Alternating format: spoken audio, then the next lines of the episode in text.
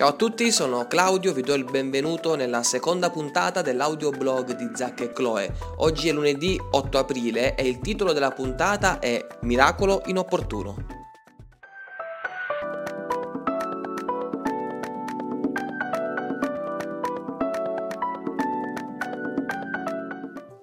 La riflessione della puntata di oggi è tratta dal libro di Luca, dall'Evangelo di Luca, al capitolo 13, versi dal 10 al 17 li leggerò io per voi. Ora egli insegnava in una delle sinagoghe in giorno di sabato, ed ecco vi era una donna che da 18 anni aveva uno spirito di infermità, ed era tutta curva, e non poteva in alcun modo raddrizzarsi. Or Gesù, vedutala, la chiamò a sé e le disse, Donna, tu sei liberata dalla tua infermità. E pose le mani su di lei, ed ella fu subito raddrizzata e glorificava Dio. Ma il capo della sinagoga, indignato che Gesù avesse guarito in giorno di sabato, si rivolse alla folla e disse, Vi sono sei giorni in cui si deve lavorare, venite dunque in quelli a farvi guarire e non in giorno di sabato. Allora il Signore gli rispose e disse, Ipocriti, ciascun di voi non slega di sabato dalla mangiatoia il suo bue o il suo asino per condurlo a bere? Non doveva quindi essere sciolta da questo legame in giorno di sabato costei che è figlia di Abramo e che Satana aveva tenuta legata per ben 18 anni? E mentre egli diceva queste cose, tutti i suoi avversari erano svergognati. Tutta la folla invece si rallegrava di tutte le opere gloriose da lui compiute. Come anticipato all'inizio di questo episodio, di questa puntata, il titolo di oggi è Miracolo inopportuno Inopportuno non per il fallimento del miracolo, eh, inopportuno non perché Gesù promise una guarigione che poi materialmente eh, non applicò, non fece, ma inopportuno secondo il capo della sinagoga. Il capo della sinagoga rimprovera la folla, eh, abbiamo appena letto, rimprovera la folla perché dice ci sono sei giorni alla settimana dove poter essere guariti e proprio il giorno di sabato dovevate ricevere questa guarigione, si arrabbia, si indigna, dice la scrittura, perché proprio in quel giorno era un giorno destinato al riposo e secondo lui non doveva essere fatta nessun tipo di guarigione.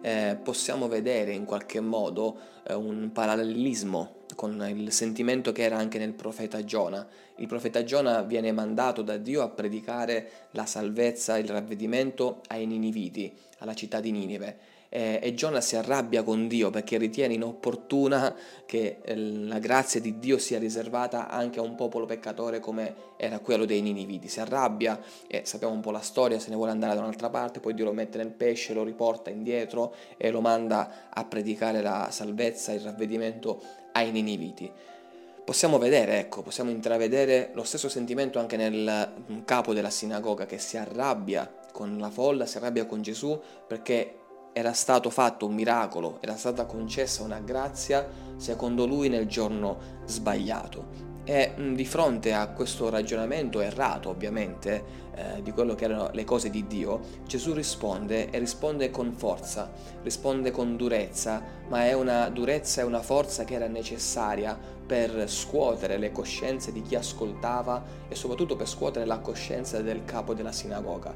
Gesù dice ipocriti perché voi in giorno di sabato, quindi nel giorno in cui eh, mi rimproverate che io ho fatto un miracolo, voi però avete slegato il vostro bue, avete slegato il vostro asino e li avete condotti a bere, quindi avete fatto materialmente un lavoro in giorno di sabato. E io che invece ho guarito questa donna eh, da 18 anni di infermità, voi mi rimproverate, mi rendete colpevole di avere violato il giorno del sabato.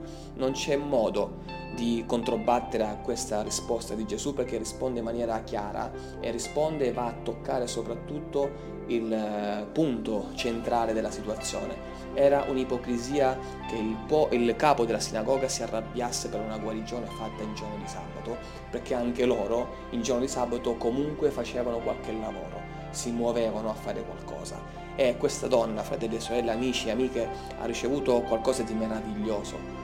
18 anni di infermità, era ricurva da 18 anni, non stiamo parlando di una influenza, non stiamo parlando di un raffreddore che di questi periodi purtroppo anche noi abbiamo subito o stiamo subendo. Si tratta di un'infermità che da 18 anni rendeva curva quella donna e in quel giorno, nel giorno di sabato, Gesù la guarisce. Non credo che la donna sia stata lì a guardare il calendario, non credo che sia stata lì a dire aspetta ma oggi è giorno di sabato, mi sa che forse non è opportuna questa guarigione. La donna ha ricevuto quella guarigione e ha glorificato il Signore, perché dopo 18 anni di infermità sfido chiunque a non saltare di gioia, a non ringraziare il Signore, a non guardare il calendario, eh, ma che mi importa, oggi Dio mi ha guarito, Gesù mi ha guarito e lo ringrazierò per tutta l'eternità. E la folla che vide quella guarigione diede gloria al Signore, perché era successo qualcosa di incredibile, di meraviglioso. Non guardò il giorno, se era sabato, eh, se era il giorno che Dio aveva reputato per il riposo, perché Dio fa quello che vuole. E questo vuole essere alla fine di questa puntata, di questa riflessione, eh, il messaggio che voglio trasmettervi. Dio fa quello che vuole. Non giudichiamo mai l'operato di Dio, perché anche noi come il capo della sinagoga possiamo rischiare di giudicare quello che Dio fa Magari una persona viene in chiesa per la prima volta e il Signore la guarisce. Noi preghiamo da un sacco di tempo e ancora non siamo stati guariti e possiamo dentro di noi arrabbiarci con Dio e dire Signore ma perché tu l'hai guarita quella persona ed è entrata oggi in chiesa e io che sono da tanti anni che ti prego ancora sono qui. Dio sa ogni cosa, Dio si muove come vuole e quando vuole. Noi non dobbiamo mai giudicare il suo operato e come lui interviene nella vita delle persone. Ok, quindi ringraziamolo invece e glorifichiamo come fece la folla per le grandi opere che Dio fa. Che Dio ci benedica, ci vediamo, ci sentiamo, come dico sempre, eh, lunedì prossimo e vi invito a seguirci anche sugli altri canali di Zac e Chloe, su Instagram, su Telegram, su Facebook eh, e se non vi siete ancora iscritti al canale di YouTube fatelo adesso, cliccate su iscriviti e attivate anche la campanella. Dio ci benedica.